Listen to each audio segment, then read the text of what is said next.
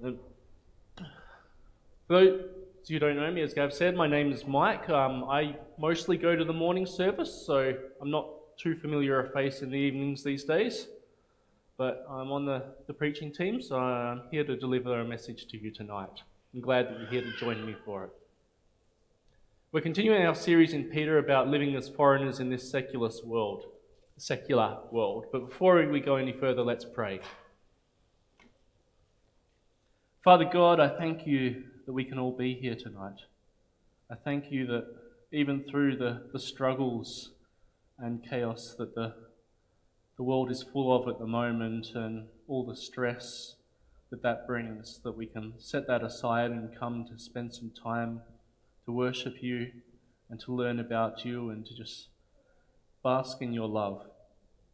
I pray tonight that you can open our hearts to hear whatever it is that you need us to take away from this message. And that if there's anything here that's not, not from you, that you clear that away. And that, yeah, whatever, whatever we need, we find in this. In Jesus' name, Amen. Let's, we're going to start with reading our passage. The section of Peter 1 that I was given isn't that long, but it's very dense on important lessons. So I've cut it back to focus on just a single verse. Uh, but I encourage you all to read 1 Peter 3 in its entirety to pick up on the entire context. But for now, we're just going to read verses 13 to 16. Who is going to harm you if you are eager to do good? But even if you should suffer for what is right, you are blessed. Do not fear their threats, do not be frightened, but in your hearts revere Christ as Lord. Always be prepared to give an answer to everyone who asks you to give the reason for the hope that you have. But do this with gentleness and respect, keeping a clear conscience so that those who speak maliciously against your good behavior in Christ may be ashamed of their slander. Now, our focus tonight is Verse 15 in the middle from that. Always be prepared to give an answer to everyone who asks you to give the reason for the hope that you have. It's quite a sentence. At a glance, a fairly straightforward instruction. Not too complicated, maybe a little scary asking you to, to talk to people about your faith, but not too complicated. But if you give it a bit more consideration, you notice the assumptions hidden within the instruction. And these seem to be a lot more complicated to impl- apply. The first assumption we have is that people will, not might, will ask you about the hope that you live with. And inside of that, there's a secondary assumption that we are, in fact, living our lives with our hope in Christ on display for the world to see. Now, this is something that I've been wrestling with for the past month because the first thing it did, it made me feel guilty. No one's ever actually come up to me and asked me, why, why do I have this hope? Which led me to question do I actually live with my hope on display? How can I know, though, what others are seeing in me? It's a, it's a little hard, but Let's dig deeper into the text to try and find out. What is hope? When I typed define hope into Google, good old Google, it told me that hope is a feeling of expectation and desire for a particular thing to happen. Not too bad, but I think that the hope of our faith is more than that. For us, hope is not just an expectation of good things, but it's a rejection of fear and despair over bad things. Fear of death, fear of the unknown, fear of the future, and despair at the state of our world and what, all the unfortunate things, unpleasant things that are going on in our lives. You see, the secular world lives with the spectre of the unknown hanging over them. They don't know what is going to happen to them on a day to day basis, much less what is going to happen to them when they die. They don't have the comfort that comes with an all powerful God loving them and guiding them like a shepherd. Now, we, we don't know specifically what each day will bring us either, and our lives aren't necessarily easy. We go through seasons of difficulty and struggle just as they do. But we know that God is already victorious. We know that He guides and watches over us in our daily lives. We know that the Holy Spirit is within us, and we know that we have been redeemed with heaven and an eternity of paradise awaits. Even when the world is kicking us, God is holding us up. The secular world, they don't have this. They live in the moment and they have no guarantee for their future. When the world kicks them and they fall down, they have no guarantee that they'll ever get back up again. When they're staring at the face of death, they have no idea what awaits them. Small wonder then that the world tends to treat imagery of death as something to be feared. As children of God, we don't need to fear this world nor do we need to fear death. We know that God has our futures in His hand. We don't need to despair at the state of the world, as we know, we know that a new heaven and a new earth is coming. And so, this hope that we have, that Peter is writing about, it actually separates us from them. So, how do we display it? A better question, I think, is how can we not? If we have truly accepted this hope, this understanding that we are victorious through God, then by necessity it gives us a new perspective on life. Everything we experience, we must view through the lens of a victorious hope. We should be like a nation of people who have just won a great war over the enemy, and we're now awaiting the spoils of our victory to be shared out. Did the world kick me? Who cares? I'm on my way to receive my share of the victory spoils. Are people mocking me? Who cares? I'm on my way to receive my share of the victory spoils.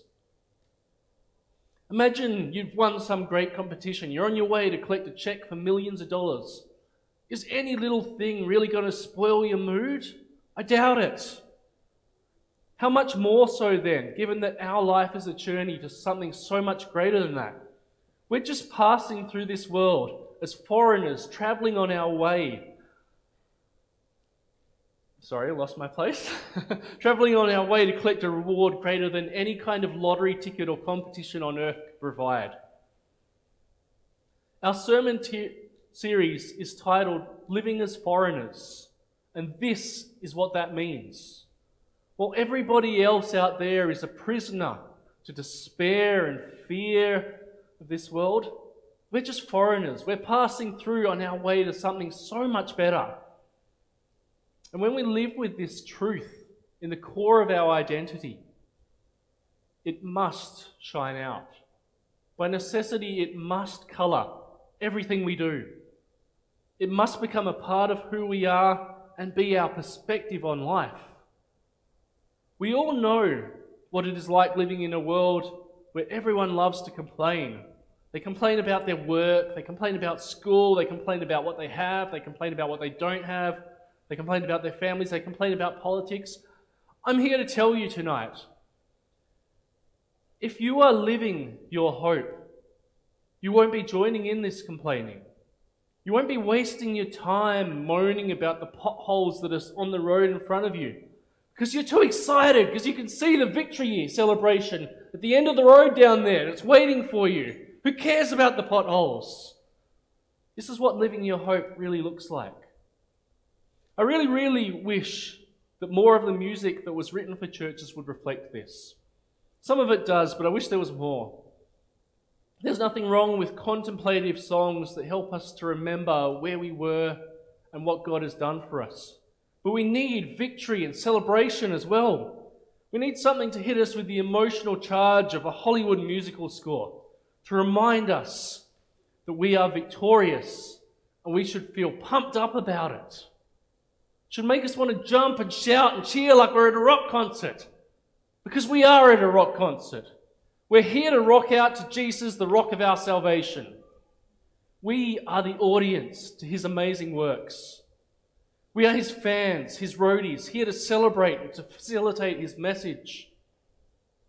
His set list, it involves salvation, victory, grace, freedom, love, compassion, peace.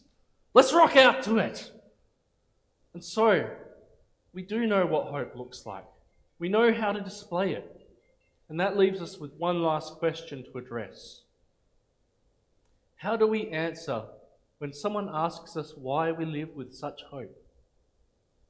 Well, if you have truly taken this hope in Christ to heart, if you have made it your perspective on life, then the answer is pretty easy. Just tell the truth. You have hope because you can see past the miseries of the present to the promised celebrations in the future. You don't need to worry about the little frustrations and uncertainties of your life because you have certainty of better things. Even death itself is just a speed bump on your way to victory. That's how you answer. You just tell them what God has promised you. Doesn't have to be those kind of words, doesn't need to be flowery or fancy or complicated. Say it in your own way, say it in whatever way suits the circumstances of the moment. But if you know why you have hope, and you should, just answer the question openly. You don't need to present a deep theological argument. I have hope just because God has promised me victory. I have hope because God has promised me that regardless of whatever rubbish happens to me in this life, at the end of it, I'm going to receive an eternity of joy. And I'm looking forward to that. It's going to be great. That is reason enough for my hope. And hey, if that's something that interests you, why not come along with me to church on Sunday? There's plenty to go around. And so, having unpacked all this, I now know why people don't ask me about the hope I have. It is in my nature to be a pessimist. I, I can be a miserable person to be around sometimes. Um, I tend to look at the pain and cruelty that I see in the world Israel, Gaza Strip, Ukraine, Africa, Eastern Asia, South America, all the places where all the horrible things happen to people. And I get caught up in the despair of all that.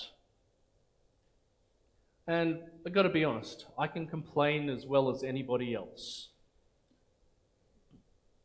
But today I'm making a conscious decision to focus on the hope that God has put in my heart. I'm choosing to keep my eyes on the celebration at the end of this road. I'm choosing to think about the victory spoils that await me. And I invite you all to join me in this hope. As the music team comes up to pump us up with a song of victory to take us out, let's pray again. Father God, we thank you that you have given us hope and certainty in this victory. We thank you that despite the fact that we were your enemies, you came to us, you extended that olive branch of peace through Jesus Christ, and you've offered to share with us the spoils of your victory. Without you, we would gain nothing. We, we would die, and, and as your enemies, we would be cast to the pit of fire. But through the alliance that you've offered us,